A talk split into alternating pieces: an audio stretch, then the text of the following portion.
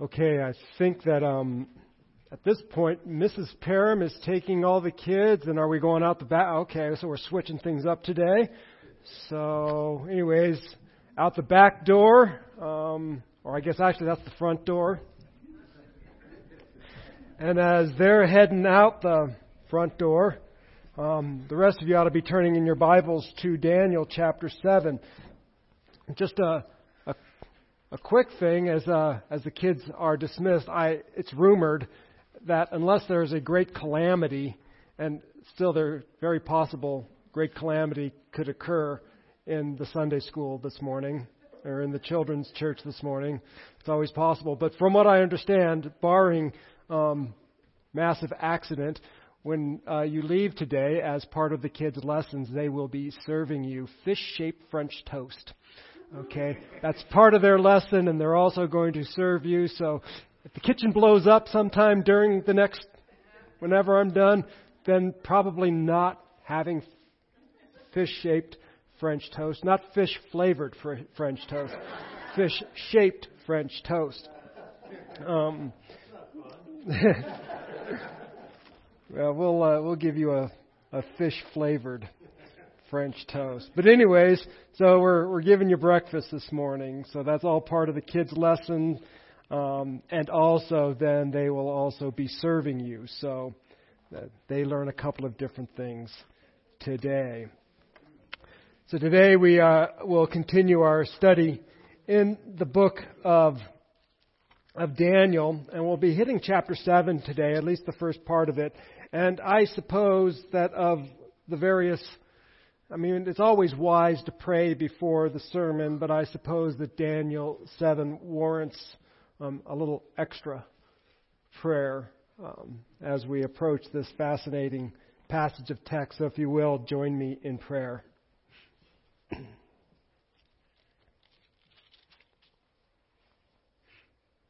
Father, we humble ourselves before your word. This word rebukes our ignorance. And we confess, Lord, that we do not understand all of it. Even with all of our study and with all of our wisdom and knowledge, our attention, even to some of the greatest commentators who have lived, we know that sometimes your word is challenging. But we also know that your word is written for our edification and for our encouragement and for our strengthening, and that we might grasp the grace which is ours in Christ Jesus. And so we ask, Lord God, that you would teach us from your word. I know there are people here, Lord, who need to hear what you are speaking today through Daniel chapter 7. We all need to hear the message of your word. So I pray, Lord God, that you would teach it to us. Pray, Lord God, that you would open our eyes that we might behold the wonderful things from your word that apply it to each of our circumstances by the power of your Holy Spirit. And these things we ask in the name of Christ our Lord. Amen. Amen. Well, Daniel lived in a very tumultuous time, a time of uncertainty. Daniel himself was pretty much taken as a child out of his homeland, out of the only place he had known, and then exiled into a foreign land. Daniel grew up with a fair amount of uncertainty, not always certain whether or not he might live or die. He lived through the reign of numerous kings. Kings came and went. In fact, he even lived during the time of two big empires. So he lived and survived the Babylonian Empire and into the Assyrian Empire. Daniel sometimes was regarded as a hero and promoted and considered a great man and lauded with honor and glory and wealth and riches. And then the next day he was thrown into a lion's den. Sometimes he was ignored. We know that Belshazzar, after the Belshazzar seemed to have completely forgotten about Daniel, whereas Nebuchadnezzar seemed to consider and regard him highly. And so Daniel is a guy who lived in uncertain times. Daniel was a guy who lived in a place where his understanding of the world, his faith in God was often seen as a little bit odd, or maybe really odd. His ethics, his morals, his values were seen as being in contrast with the culture of his day. Daniel was an outsider. And so when we consider all of the uncertainty of Daniel and the life that he lived, and when we consider the oddity of Daniel serving his God, we can certainly understand the relevance of the book of Daniel in our lives. We live in very uncertain times. And sometimes our belief in God might even be seen as odd. That we might think things that are not in line with the way our culture is going. And so as we come into Daniel chapter 7, we enter into a completely new section of the book. Daniel, the book of Daniel can really be divided into two major sections. Chapter 1 through 6 we might label as historic narrative, and chapter 7 through 12 as, what in the world is this? That's the technical theological term.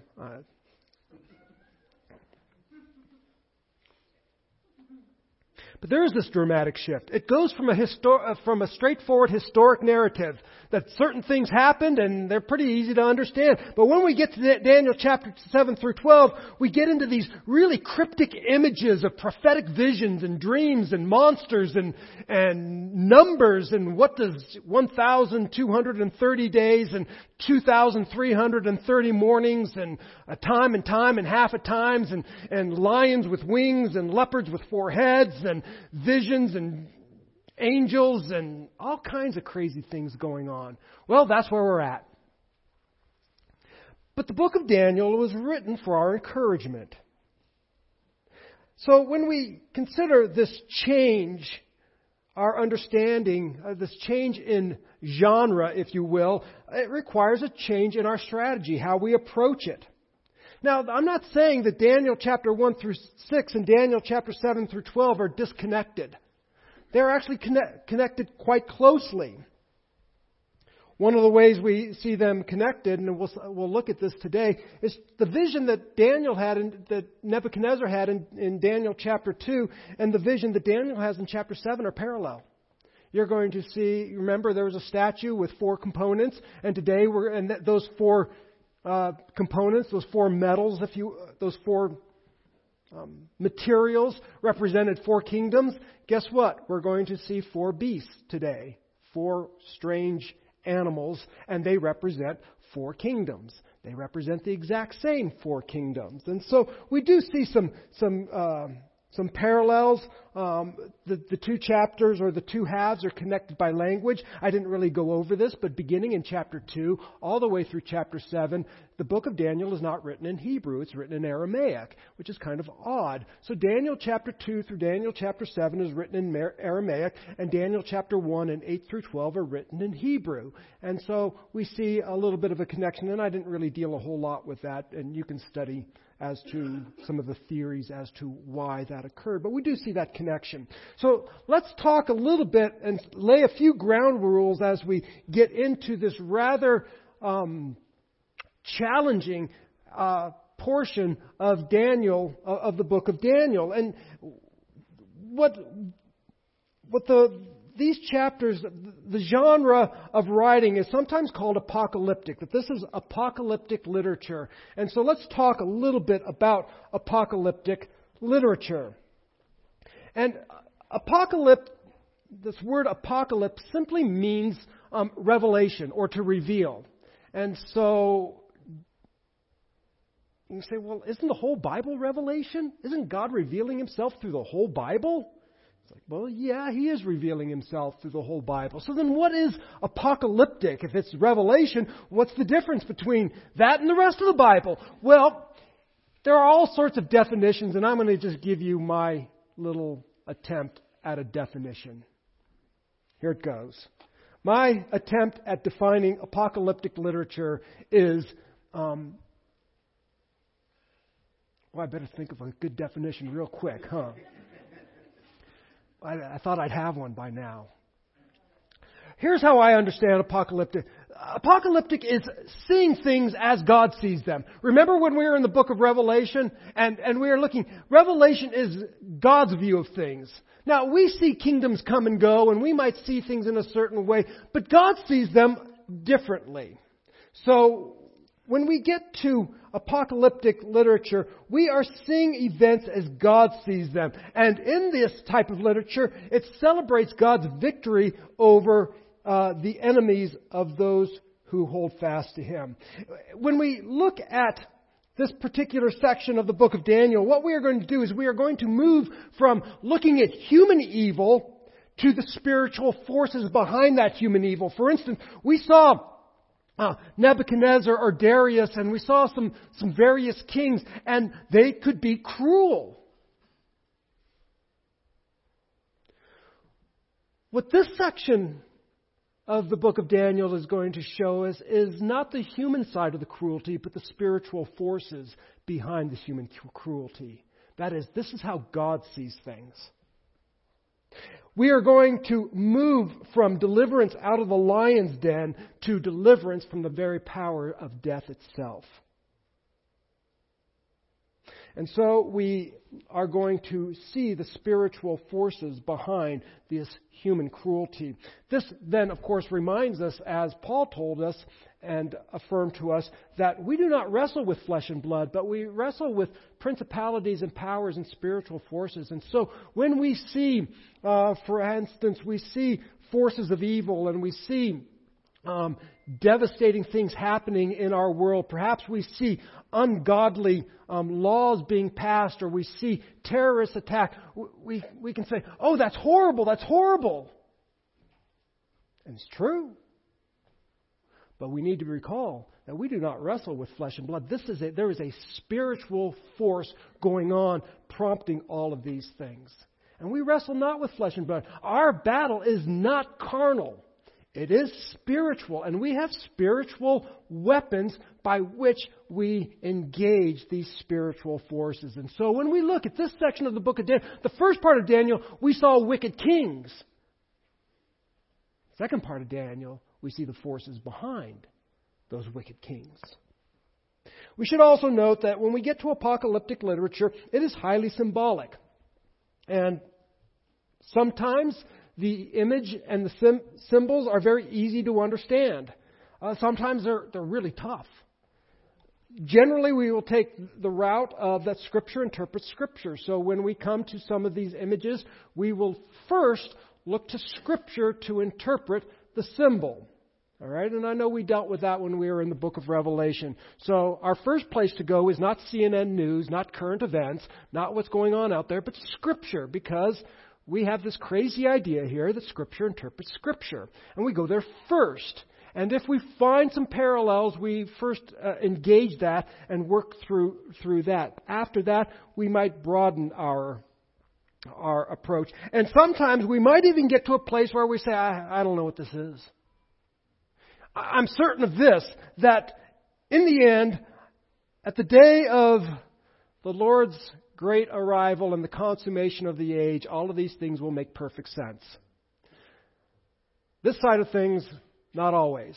And a good example is, and I've used this a lot, so sorry to bore you with a repeated illustration, but if you lived before Jesus came, and you were told this about the coming Messiah, that he would be called a Nazarene, that he would be born in Bethlehem, and that he would come out of Egypt. How would you reconcile all those three things? You'd say, I don't know how you do that. He's from Nazareth, but he's from Bethlehem, but he's in Egypt. How do you reconcile? You and I look back on that event, and it all makes perfect sense to us, doesn't it? We see how all three of those seemingly contradictory statements about the coming Messiah all make sense, because we know he was born in Bethlehem, escaped to Egypt, came out of Egypt, and dwelt in Nazareth. All right, all those things make perfect sense to us. But if you live before the time of Christ and you try to figure those things out, you'd say, I have no idea how this works. But for us, it's plain. I think going forward, when we look at things that are still to come, we might say, I don't know how it all fits together. I am confident, however, that on that great and glorious day when we see our Lord once for all these things will make perfect sense. So on this side of things, we'll try to do the best we can, but I will also from time to time say that I'm still working on that one. The other thing we should note about apocalyptic literature is its goal is to comfort and encourage God's people. In fact, the book of Daniel is written to encourage God's people. They're in exile. They have sinned against God. They have rebelled against God. They have violated God's covenant. And so God has upheld his covenant with them. Part of the covenant is, I will bless you when you follow my laws.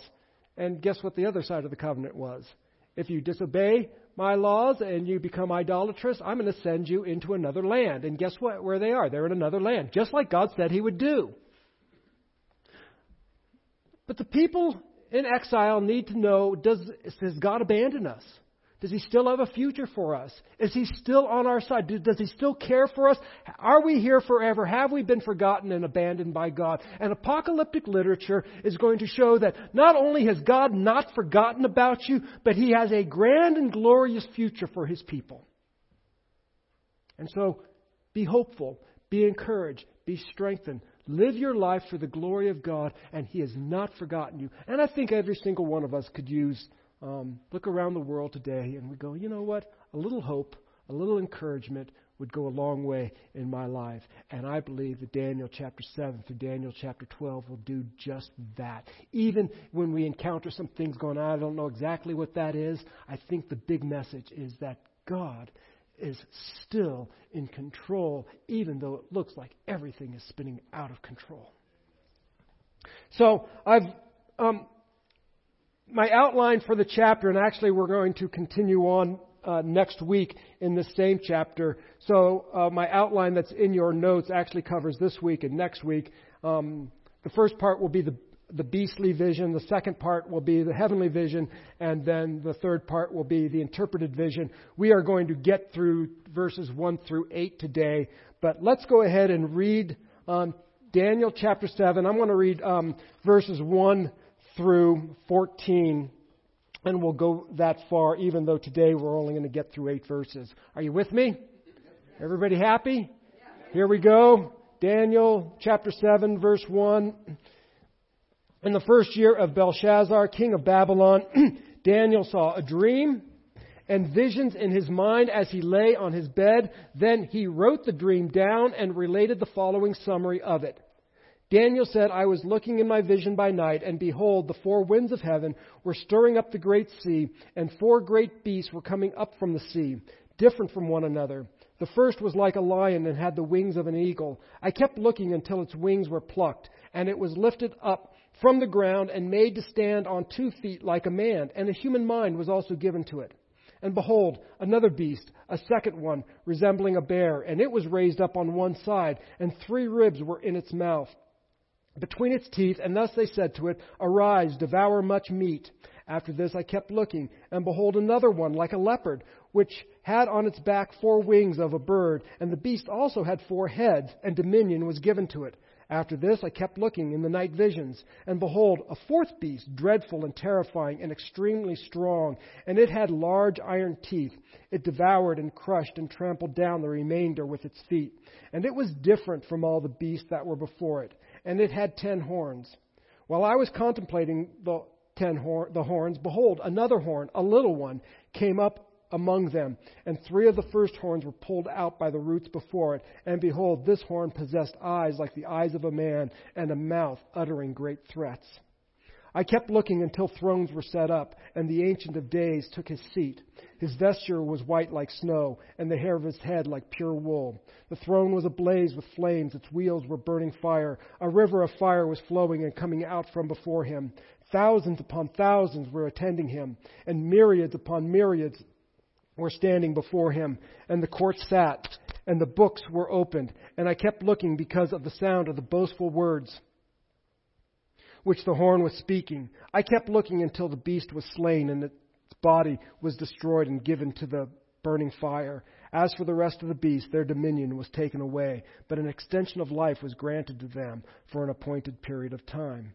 I kept looking in the night visions, and behold, with the clouds of heaven, one like the Son of Man was coming. And he came up to the Ancient of Days and was presented before him. And to him was given dominion, glory, and a kingdom, that all people, nations, and men of every language might serve him. His dominion is an everlasting dominion, which will not pass away, and his kingdom is one which will not be destroyed. And this is the inspired and inerrant Word of God. Well, so we begin now with Daniel lying on his bed and having a dream. And we should note that this dream occurred in the first year of Belshazzar, king of Babylon. And this connects us back to Babylon, because do you remember how chapter 6 ended? You'll recall, let me remind you, I know you all remember, it's just ingrained in your mind. Chapter 6 ended. Chapter 6 actually began with the last day of Belshazzar's life. And with the overthrow of the Babylonian kingdom and the inauguration or the overtaking of the Medo-Persian Empire. So, chapter 6 had the very last day of the life of Belshazzar. Well, now in chapter 7, what we have in the first year of Belshazzar. So we're connected back to Babylon. I think this is interesting. I believe that every word in the Bible is inspired by God. I also think that the way God's Word is structured is also inspired. That things aren't just put together haphazardly. And I think that this is interesting. I like looking at the way things are structured, because in chapters 7 and 8, we are taken back to Babylon. And then in chapter 9, we go forward to Darius, who is he's a Mede. And then chapter 10 and following, we end up with Cyrus, king of Persia. And it just strikes me as, here's what we have. We have the transitory nature of the kings of men. Once again, we see Babylon reigns for a while. And then Darius reigns for a while. And then Cyrus reigns for a while. And they all come and go. But you'll notice that Daniel, as God's representative, abides forever. He continues through all of them. And so the structure just reminds us then of the transitory nature of human kingdoms and how Daniel, as God's representative, endures them all. God remains consistent and solid, and you can count on him. And when things are rising and falling and powers come and go, our God never fails. And so we see this occurs in the first year of Belshazzar, king of Babylon, and Daniel has this dream, and in the dream he sees then that the four winds of heaven, I was looking in vision by night, and behold, the four winds of heaven were stirring up the great sea, and four great beasts were coming up out of them. And so we see the four winds of heaven, they're churning up the sea. And I think let me just pause here and talk a little bit about this imagery of the ocean or the sea, because I think it's imperative. It's helpful for us understanding the book of Daniel. It also helps us when we enter into the book of Revelation. Daniel and Revelation are very closely associated. And much of the imagery that Daniel uses, John picks up in his apocalypse. Now, when we talk about the sea, and we dealt with this a little bit when we were in the book of Revelation, but the image of the sea is important in apocalyptic literature, because it symbolizes, or it keys us into this idea of chaos, that the ocean or the sea to the Hebrews was the origin of chaos. It was the origin of sinful humanity. We'll see that actually in verse 17. It is the abode of evil. It is the place where chaos begins. It is the place of evil, and it is the place of turmoil. Just in case you want some scriptural backing for this, to see that sinful humanity is often compared to the sea. I think I brought up a few passages of text. Let's see if we've got them up there. There's one. In Isaiah chapter 17, verses 12 through 13, it says, "Ah, the thunder of many people, they thunder like the thundering of the sea. Ah, the roar of the nations, they roar like the roaring of the mighty waters. The nations roar like the roaring of many waters, but he will rebuke them, and they will flee far away." And so we see that the sea then is compared to sinful humanity. What's our next one? "But the wicked are like the tossing of the sea, for it cannot be quiet. Its waters toss up mire and dirt. There is no peace, says my God, for the wicked. And so again, we see the wicked compared to the chaotic waters of the sea. We should also, and I think that this is important, you'll recall in the book of Revelation how the great beast comes up out of the sea. There's a sea beast, and this is the origin of evil. And I think this is why that in the new heavens and new earth there is no sea. Have you ever wondered about that?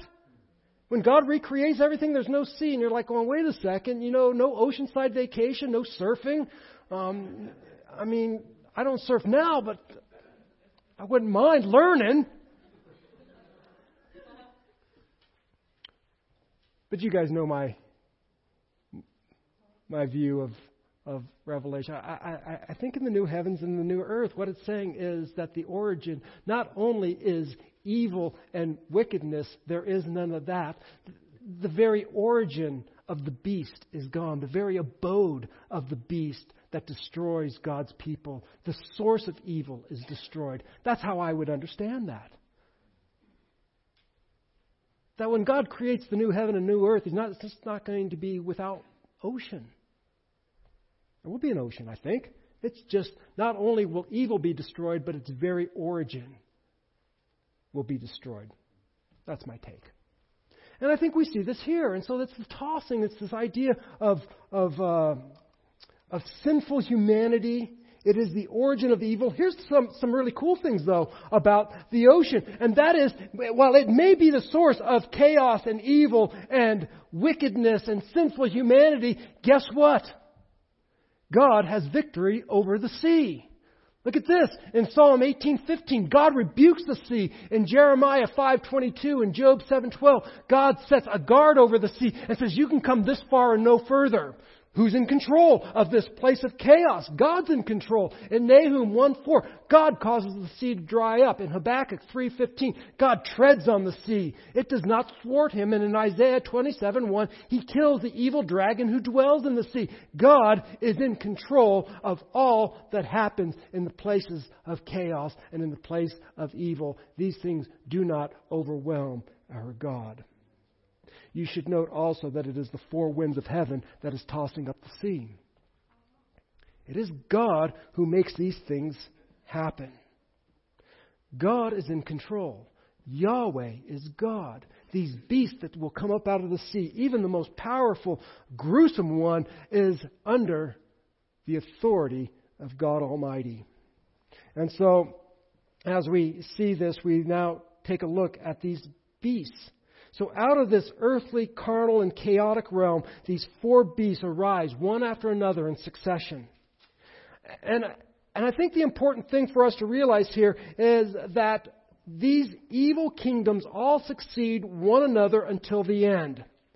And this is the sovereign will of the sovereign God who rules over everything. That is, kingdoms come and go.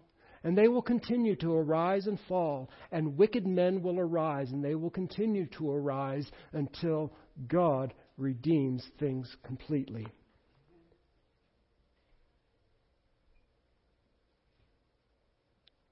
One kingdom comes, and it's unjust, and it's overthrown by another kingdom. And we see its injustice. And then another kingdom comes, and sometimes there's relief, and sometimes there is some good, but for the most part, they are ruled by men and they are transitory by nature. We are going to see in Daniel chapter 7 through 12 that as these kings and these kingdoms come and go, that the people of God are persecuted by the enemies of God. So we do well to be well prepared. And this is one of the contrasts then with Daniel chapter 1 through 6 and Daniel's. Remember in Daniel 1 through 6, all of the faithful got delivered, right? The kids in the fire, right, got delivered. Daniel would approach the king with some pretty sketchy news, and the king would say, hey, thanks for telling me that. I didn't know that. That's really good. I'm thankful for you, Daniel. Daniel gets thrown into the lion's den, and he gets delivered. Everything goes swimmingly well for the people of faith. Well, now, Chapter 7 through 12, not so much. Sorry, a little less victorious. Well, again, if we look at it from God's perspective, it is totally victorious. But from an earthly perspective, the people of God, how should I put this, are slaughtered. First part, people of God do well. Second part, the people of God who are faithful do even better, if you really want to know.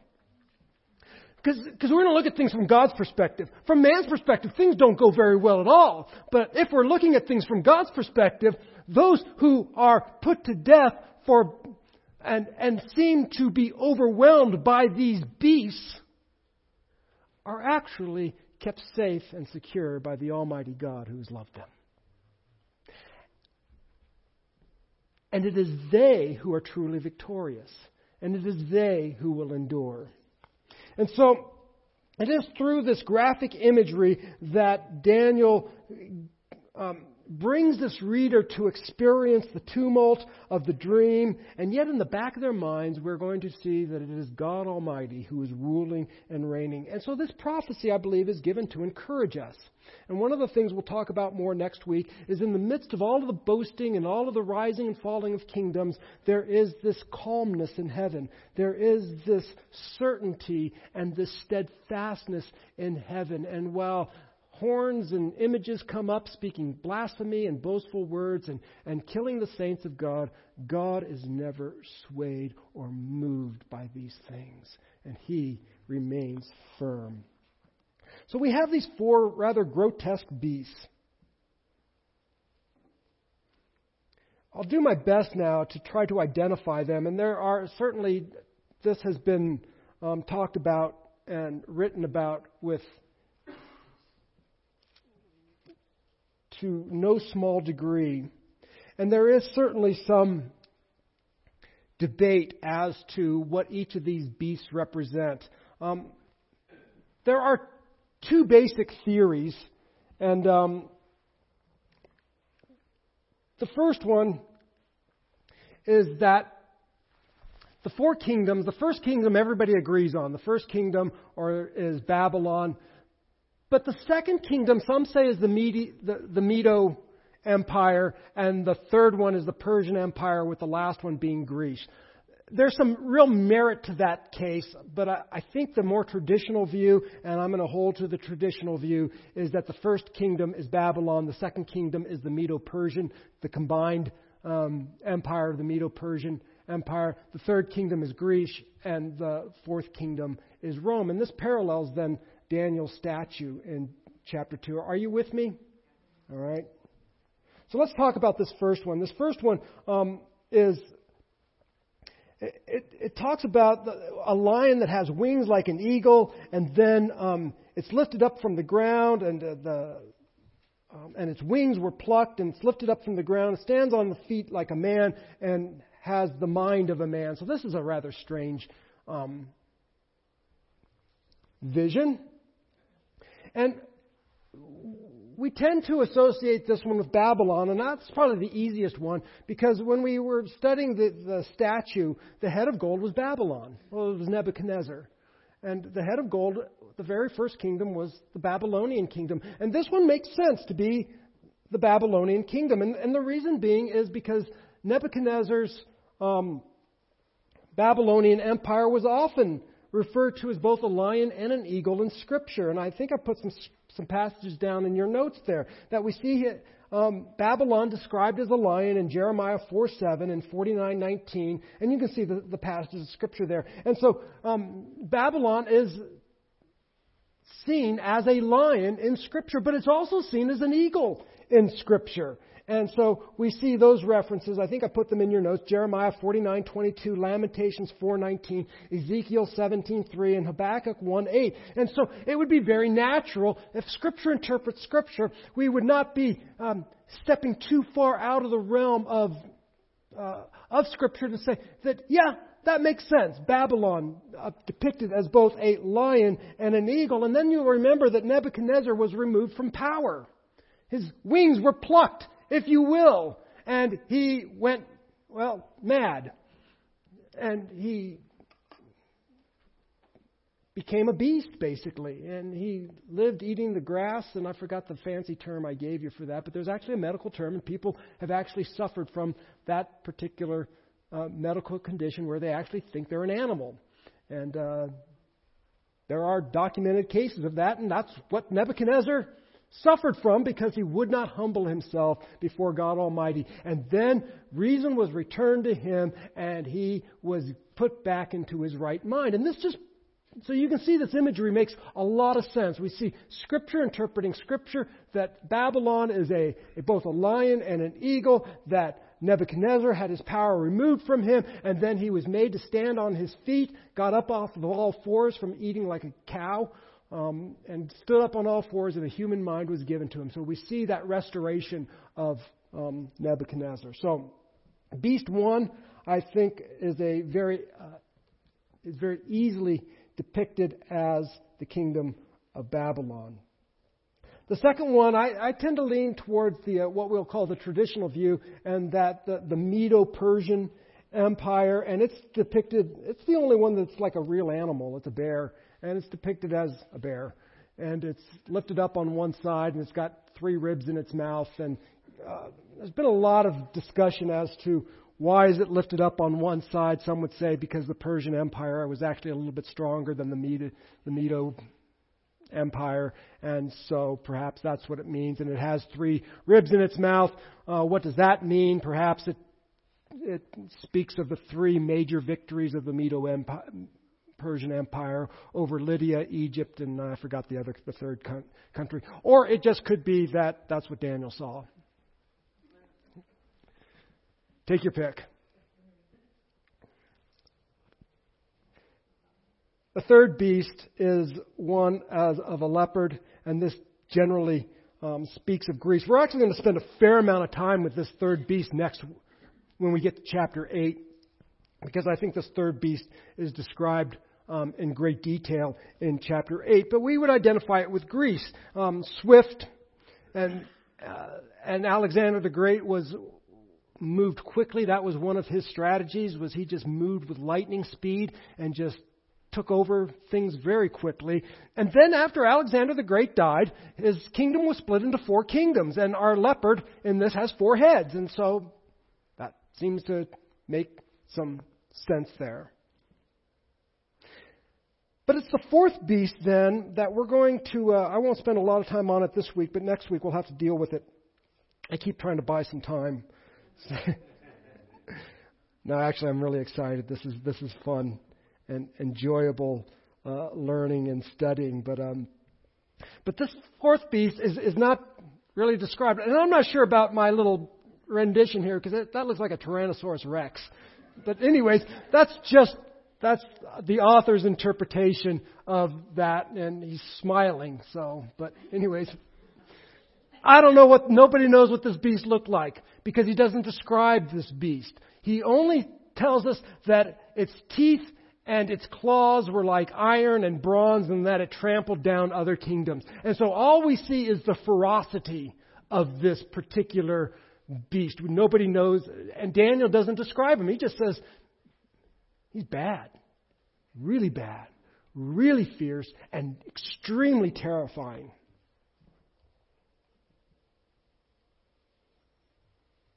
And most will identify this beast with Rome. And part of it is just simply because in history, that's the next big kingdom that came up. So you have Babylon, you have the Medo-Persian Empire, you have the Grecian Empire, and then after that, you have the Roman Empire. And so that would seem to fit. And Rome was a different kind of empire, and it was extremely terrifying.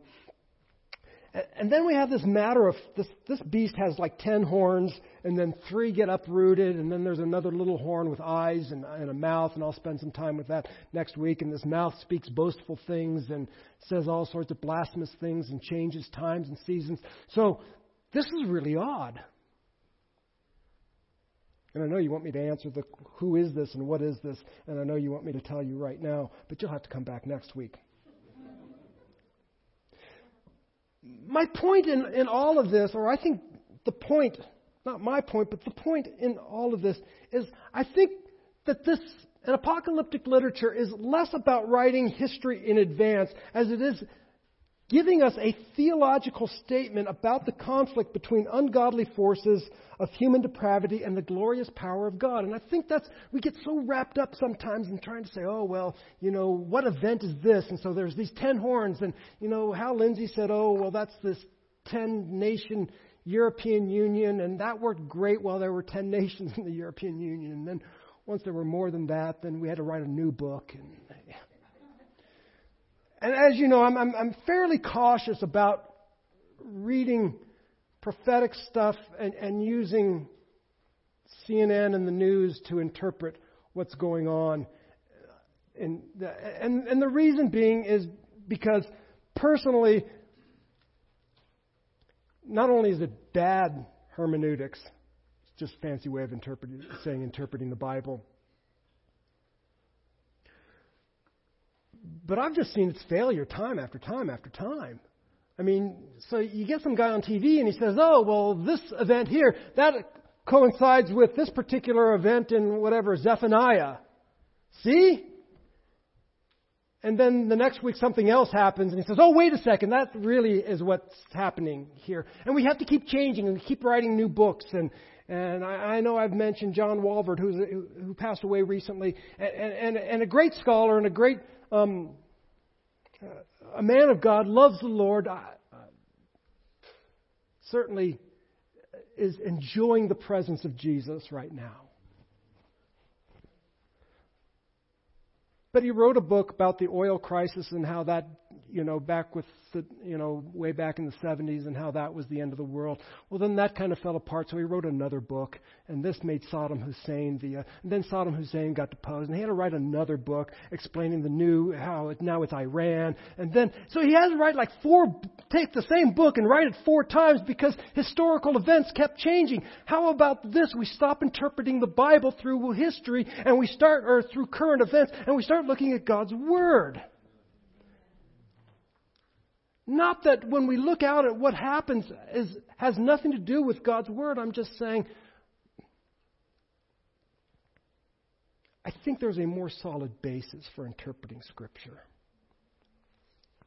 And so when we read these things, certainly these things tell us about the future. I believe firmly that these things tell us about the future. But I think they're less about God writing history in advance and more about God showing how He is in control of history. And here's why God is in control of history. See, God just didn't look and foreknow what's going to happen. God's not just a great predictor of what's going to happen in the future. God is the one who created the future, and so He knows what's going to happen in the future because He's the author of it. And so He's not just telling us this so we can go, oh, that's really cool, and I've got the whole puzzle figured out. But He's showing us these things because God is saying, listen, folks, the life that you live, the culture that you live in, the society that you live in, it comes and it goes. But my word endures forever. See, the grass withers and the flowers fade. And you know, when God said that, the grass withers and the flowers fade, read the whole context there. It's about Babylon and its fall. Kingdoms come and kingdoms go, but my word prevails. I will always be faithful to do what I said I would do. And so while these kingdoms rise and fall, I will never abandon you. I will never forsake my covenant. I will never change. I will never go away.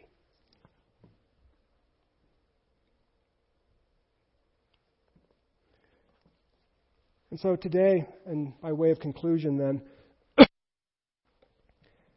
today we see the horrifying images in the news depicted by an endless succession of earthly kingdoms. Last week on Resurrection Sunday, you and I were worshiping our Lord, and it was glorious, and it was wonderful. And while we were doing that, our brothers and sisters in Pakistan were being torn limb from limb by a terrorist. An explosion targeting Christians at an amusement park for the purpose of killing Christians. That attack was launched, and our brothers and our sisters, dozens of them, lost their lives. And we see that evil. And we look around the world and we see the wickedness of North Korea and the oppression of a variety of different countries. See, many in our world understand these beasts. They're not caught off guard by them at all. You'll recall in Revelation, there were two beasts, weren't there? One was fierce, and he crushed any opposition, and the other was seductive, and he led them astray. I think these two beasts are still very relevant for us today. There are beasts such as North Korea or China or places that will stomp down your Christian faith and will kill you. Then there's also probably what we face a little more seductive, and that is to lure you away to compromise your faith with other things that are just a little bit more important. You know, to water down the gospel, to not be too offensive. But beasts come and go.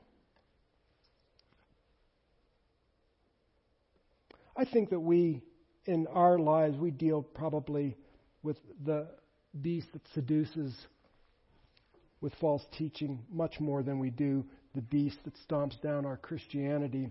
But I wonder, is that violent beast coming our way?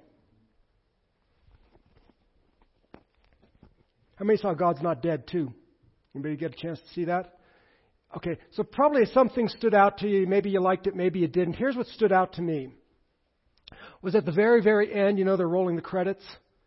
And at the very end, they're rolling the credits and it said, this film was inspired by all of these events. And there was a list of court cases where religious freedom was being destroyed. In other words, you cannot have a Bible study in your home. And you cannot say the name of Jesus. And you cannot hold to religious values. And you cannot have a pro-life club on your campus. And you cannot follow your sincerely held beliefs. You cannot. A pharmacist in the Pacific Northwest is being forced, a local guy, being forced to prescribe life-ending medication, not just abortion pills. I'm talking about pills that will end the adult life of an individual. And if you don't do it, we will take your livelihood away from you. And he's saying, but I serve the God of life, and I will not do that.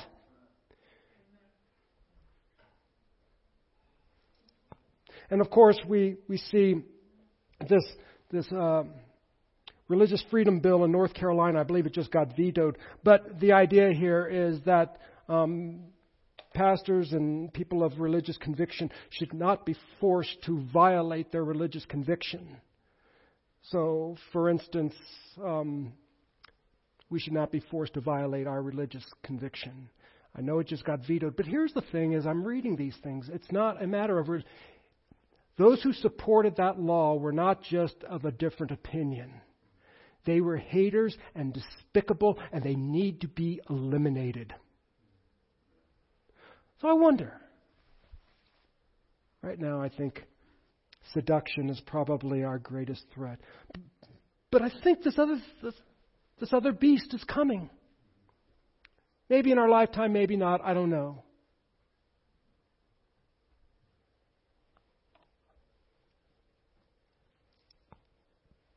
But my question then is, how are you preparing? See, Daniel saw these beasts and he was terrified, but Daniel was faithful. He lived for the Lord no matter what.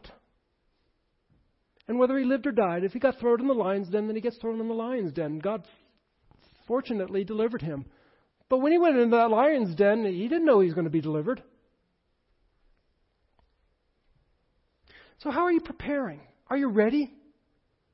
I mean, the seduction is already here. But what are we doing to prepare ourselves to know God's Word so well that no matter what the seductive influence is, we can say, oh, that's not right. That does not line up to God. Because here's the thing. Satan never shows up with pointy horns and a tail. All right? It just doesn't. And what is it? Rat poison is 95% corn, right? It's the 5% poison that we're concerned with. And that's how false teaching is. It uses scripture, and it's usually by somebody who's, you know, a good speaker and has a nice smile and white teeth and nice hair and, you know, good person. How do you, are you preparing yourself? Are you learning God's word faithfully? See, because when you know God's word faithfully, you won't be seduced. And when you know God's word faithfully, when the hammer comes down, you'll say, well, then I guess I get crushed. Because you can't crush me. Because even if I die, I will live. And even if you have this temporal victory over me, I have eternal victory. Because I'm viewing things from God's perspective. I know how God sees things. And I win. Why? Because God is victorious. So what are we doing? How are we preparing ourselves? I think we need to go home and think about that. And give ourselves to the reading of God's Word. And give ourselves to the holding on to orthodox, faithful Christian truth. So we've asked two questions as we studied the book of Daniel. Our two questions are this. How does a person live faithfully in a pagan society? Because that's what Daniel has to do. And our second question, is God worth living faithfully for? Daniel chapter 7 is going to help us understand how to live faithfully in a pagan culture, and probably even more pronounced, it's going to show us the God who is worth living for. I read verses 9 through 15, and we'll talk about those next week. But there we begin to see perhaps one of the most glorious pictures in all of Scripture, and that is the Ancient of Days, who is glorious and high and lifted up, and one comes to him like a son of man, and to him is given dominion and a kingdom and power, that all nations and tribes and tongues might worship him. Do you? Because here's the thing. You get this boastful horn. I'm getting ahead of myself. This is just kind of a teaser for next week. You get this boastful horn. It's just so funny, because you get this boastful horn, and he's speaking all of these big things, you know, and he's saying all of these, you know, things. And then he's incinerated and it's over. There's no fight. There's no battle. There's no struggle or wrestling. It's just like God comes in and says, okay, your time is done. I let you do what you needed to do for the time that I allowed you to do it. And now it's over. And it's done. And my son reigns. So I hope you will live. Yeah. I hope you will live for that and consider then, how do we serve God faithfully? I'll tell you, here's the shameless plug. And so just one way you can do that is, you know, Tuesday morning, you ladies are going to be studying in 1 Peter. And I know Simone and Gloria and Megan will teach accurately God's word. They will teach it accurately and faithfully. And if there are questions, just say, wait a second, I don't understand things. They'll really work with you to make sure. And on Wednesday nights, we really try to we have time to discuss difficult issues, and we try to keep things. So engage yourself in a time where God's Word is studied faithfully, and be part of that, and give your life to the reading of Scripture on a regular basis. And every time I ask that question in Bible study, how do we remain faithful to God? The two answers, it's almost kind of rote, and I get kind of bored with the answer, but it's true, and that is, well, we need to read God's word and we need to pray. And it's like, you know what? Those are still the two most faithful ways to stay faithful to a God in a very compromising culture. So let's stand and let's pray. So God, as we come before you this day, and we've just introduced